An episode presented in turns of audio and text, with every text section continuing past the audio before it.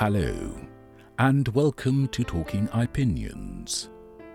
I am Anthony Livingston Hall. Volodymyr Zelensky has been on a crusade since day one of Putin's war. His existential mission has been not just to inform world leaders about the genocidal crimes Russians are committing against Ukrainians, but also to implore those leaders to finally honor their Holocaust pledge that never again will they stand by while evil men perpetrate another genocide. But it might be that ordinary people like you and me can do even more to effectuate Zelensky's mission than world leaders. We all know that Vladimir Putin has now closed an iron curtain of lies and disinformation around Russia. But getting through to ordinary Russians behind that curtain might be the most effective way to end his war. And the only thing that requires is making an old fashioned telephone call to Russia.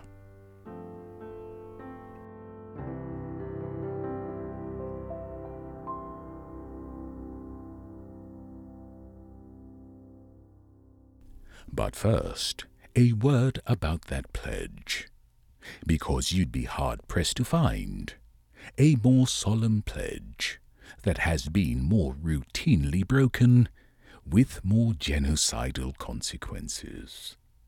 More to the point, it speaks volumes that the rogues gallery of those who have paid mere lip service to it includes US presidents, aka leaders of the free world, namely Jimmy Carter, as genocide raged in Cambodia in 1979, Ronald Reagan, as genocide raged in Iraq in 1984, George H.W. Bush, as genocide raged in Bosnia in 1991, Bill Clinton, as genocide raged in Rwanda in 1993, George W. Bush, as genocide raged in Darfur in 2003, Barack Obama, as genocide raged in Afghanistan in 2011, Donald J. Trump, as genocide raged in Myanmar in 2018, and Joe Biden as genocide raged in China in 2021. Those are just the most notorious cases, but I cite them because they explain why Zelensky is just preaching to the proverbial choir. To his credit, though, he said as much while addressing the UN Security Council on Tuesday, because he bemoaned that the roving insecurity which this litany of genocides and the one now unfolding in Ukraine all reflect make the organization unworthy even of its name. But regular readers of my blog know that I've been condemning US presidents and the UN Security Council for nearly 20 years for standing by as genocides raged. In fact, I have laced far too many commentaries with condemnation to count. But the following titles alone are probably damning enough, namely, Genocide in DR Congo Rwanda with a Vengeance on April 6, 2005. Darfur says, Thanks, America, but the genocide is done. On March 14, 2006. South Sudan. Another genocide developing in Africa. On December 19, 2016. And Myanmar cleansing Rohingyas, like Sudan cleansed Darfurians. Remember them?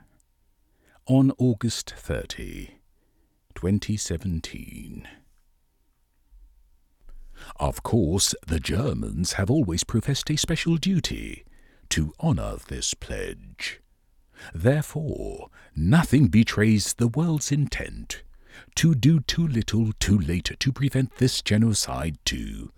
Quite like Germans bitching about having to ration gas from elsewhere, if moral imperative compels them to cut off gas from Russia.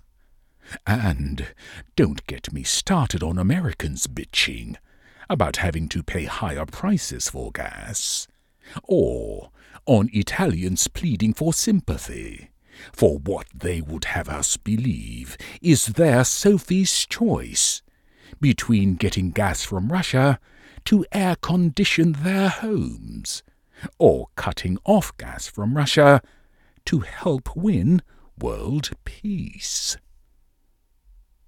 After all, these would clearly be small sacrifices to make, not just to support the Ukrainians, who are fighting for the democratic freedoms we all cherish, but also to stand in solidarity with the millions of displaced Ukrainians, whose homes Russians are bombing to smithereens. And not to mention the thousands of Ukrainians who Zelensky says Russians are shooting like animals on safari. We all saw the images from Bucha this week, that conjured up images from Buchenwald during World War II. And the Ukrainians are duly reinforcing the Holocaust symmetry. This by alerting the world to the mobile crematoria the Russians are using in a vain attempt to cover up their genocidal crimes in places like Mariupol, which the Ukrainians are calling the new Auschwitz. Of course, Russia denies everything, insisting the images of war crimes are all fake. But forget propaganda because Putin has so indoctrinated Russian politicians with projecting and gaslighting lies. They really have no compunction about blaming Ukrainians for war crimes they know the whole world has seen them committing. And forget Rogue Nation, because Russia is a psychopathic and therefore extremely dangerous one. It's high time countries, like Germany, wise up and begin treating it as such. But you get the point. Putin is the new Hitler, his Putsis the new Nazis. Never mind that the diabolical Putin seems to relish the analogies because only that explains him having his willing executioners sport their own Z swastikas. Anyway, for more on how Putin's war has unfolded to date, I refer you to blog commentaries like Israel shuns Ukraine but begs US to spare Russian oligarch on March 2.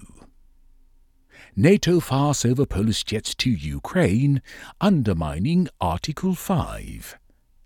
On March 9. And advisers lied to Putin because war in Ukraine not going to plan. On April 4. And in podcast episodes like Russian invasion of Ukraine on February 26. long before Ukraine, fratricidal conflict raged in Ethiopia on March 13, and Putin, Xi, the Patriarch, and Gay Hoops Star on March 26. This brings me to what you and I can do, besides adorning social media pages, in Ukrainian yellow and blue. God bless those who heeded Zelensky's call to arms by literally travelling to Ukraine to join the fight. And, of course, if, like me, you live in a NATO country, we can all take pride in the comprehensive support that organization is providing. Granted, Zelensky is continually chiding NATO for not providing enough fast enough. And why he chides, even as NATO provides, is perfectly understandable. But there is no denying the indispensable role it has played in Ukrainian forces handing the presumptively invincible Russian army humiliating defeats on battlefields all over Ukraine. Even so, if you're like everyone I know, the unbridled outrage you feel looking at the gruesome images of Putin's war crimes is probably suffused with feelings of utter fecklessness. I know even the many commentaries I've published, championing the heroic fight of the Ukrainians, have provided little consolation in this respect. As it happens, though, one of those commentaries heralded a call to action that even you might be able to take. That commentary is titled Women in Russia Can Stop War in Ukraine from March 5. In it, I urged every woman in Russia who is related to a member of Putin's jackbooted police force, to join the front lines of anti war protests and dare their relatives to arrest them. I suggested that, if their relative is sent to another city to arrest women there, they should warn that relative to beware that Putin will have his police doing to them what they are doing to women in that other city. I thought this would be far more effective than the Lysistrata ploy of merely denying sex, which the women of Greece deployed to stop the Peloponnesian War in the Aristophanes farce. But something was clearly lost in translation, because it did not work. Which brings me to that call to action for you to become actively engaged in this fight for Ukraine's sovereignty, and, by extension, the fight to preserve democracy. CallRussia.org is a global initiative that has one simple purpose, which its founders explain as follows. We want Russian speaking people calling random people in Russia, explaining what is going on in Ukraine. The only people who can stop this war are Russian citizens. This war is happening in the name of the Russian people. And no Russian people want this war. So one of the ways to act against it is to pick up a phone, call someone in Russia, and explain what is really happening. Because they don't know. They simply don't know.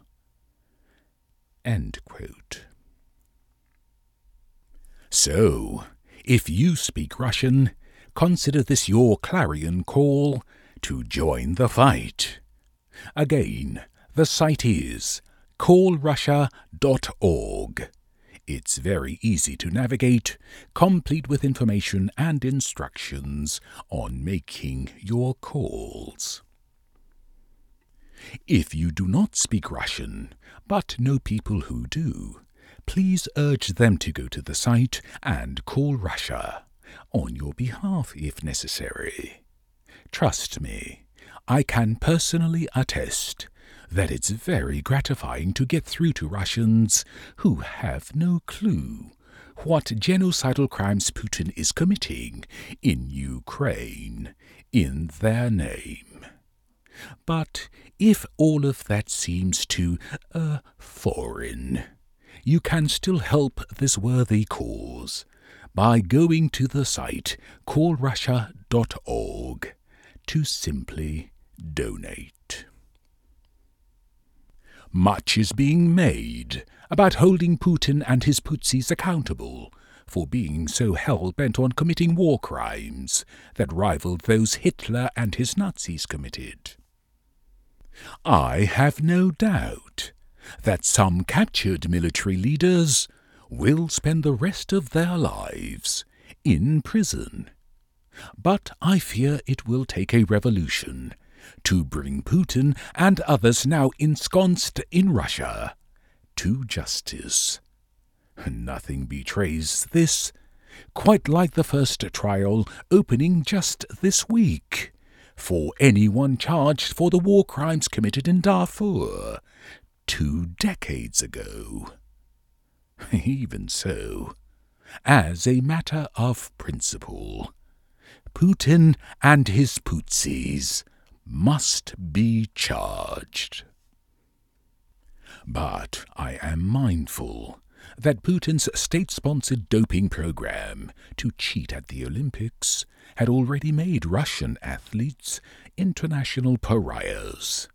Now, the genocidal crimes he's lording over in Ukraine will cause ordinary Russians, aka Putin's willing executioners, with their Z swastikas, to be treated like skunks everywhere they go for generations to come.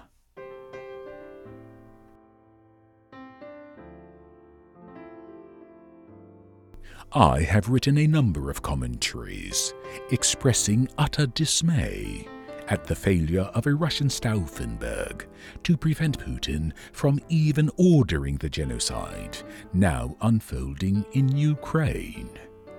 And so, forgive me for feeling no sympathy for Russians who are now blithely choosing to live in a North Korean style dystopia.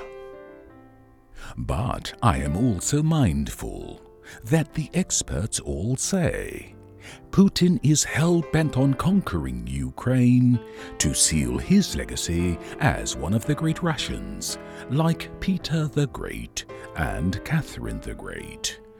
However, that he has to kill or arrest so many Russians just to stay in power makes clear that they will be dancing on his grave sooner than Iraqis began dancing on Saddam Hussein's. And we all recall the unspeakable crimes against humanity Saddam perpetrated in a vain attempt to seal his legacy as one of the great Babylonians like Hammurabi and Nebuchadnezzar.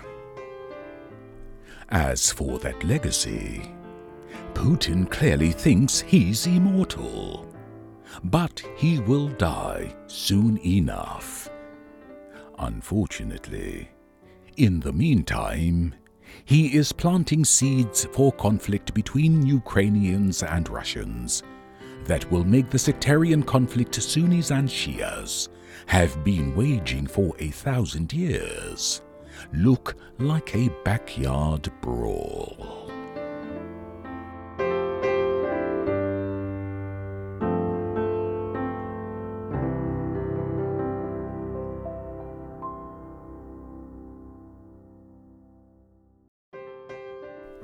Uh, that's it. Please subscribe wherever you get your podcasts and follow me on Facebook and Instagram. If you'd like to contact me, I invite you to email Anthony Hall 279 at gmail.com or use the contact feature on my blog at www.ipjn.com.